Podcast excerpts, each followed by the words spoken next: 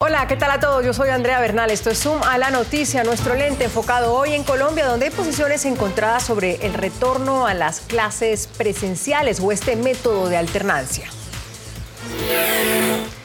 Y es que Colombia superó las 12.840 muertes y los 387.000 casos de coronavirus. Y en medio de este drástico aumento de contagios y fallecidos, los maestros se declararon en desobediencia civil y rechazan el modelo de alternancia educativa o semipresencial que planteó el gobierno. Convocaron a un paro nacional virtual el 12 y 13 de agosto debido a que consideran que la administración de Iván Duque pretende arriesgar la vida de los alumnos. Sin embargo, el presidente Duque aclaró que los planes pilotos del modelo de alternancia solo se van a llevar a cabo en regiones no COVID y en municipios de baja afectación. La pregunta de hoy por eso es, ante el modelo de alternancia para volver a clases presenciales y virtuales, preguntamos qué opinan. ¿Hay que retomar las clases presenciales?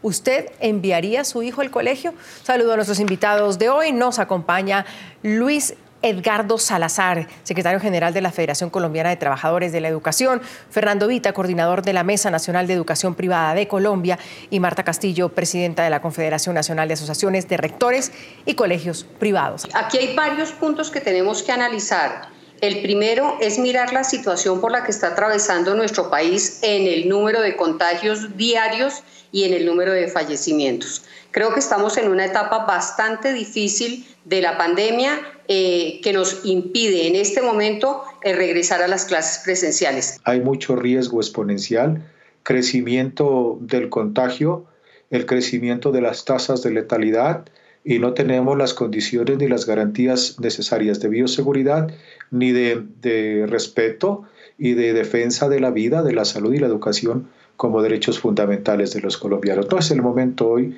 para volver a la medida de la presencialidad bajo la modalidad de la alternancia conforme lo ha señalado el Ministerio de Educación Nacional.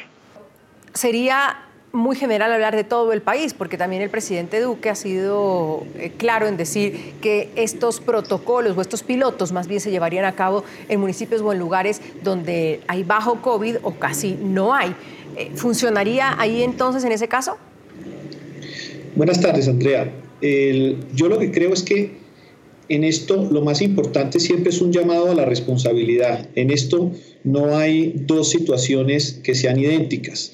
No hay, hay instituciones educativas, independientemente que se hable del sector público o sector privado, que tienen la posibilidad de comenzar de acuerdo a las adecuaciones que deban hacer para cumplir los protocolos de seguridad y van a haber algunas otras que no van a ser capaces de hacerlo.